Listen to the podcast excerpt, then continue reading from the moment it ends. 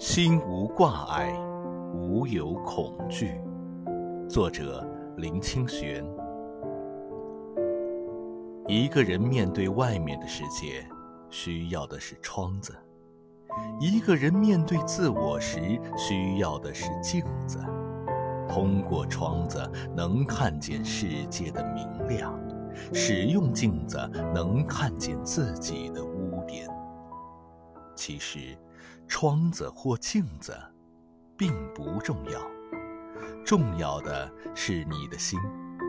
你的心明亮，世界就明亮；你的心如窗，就看见了世界；你的心如镜，就照亮了自我。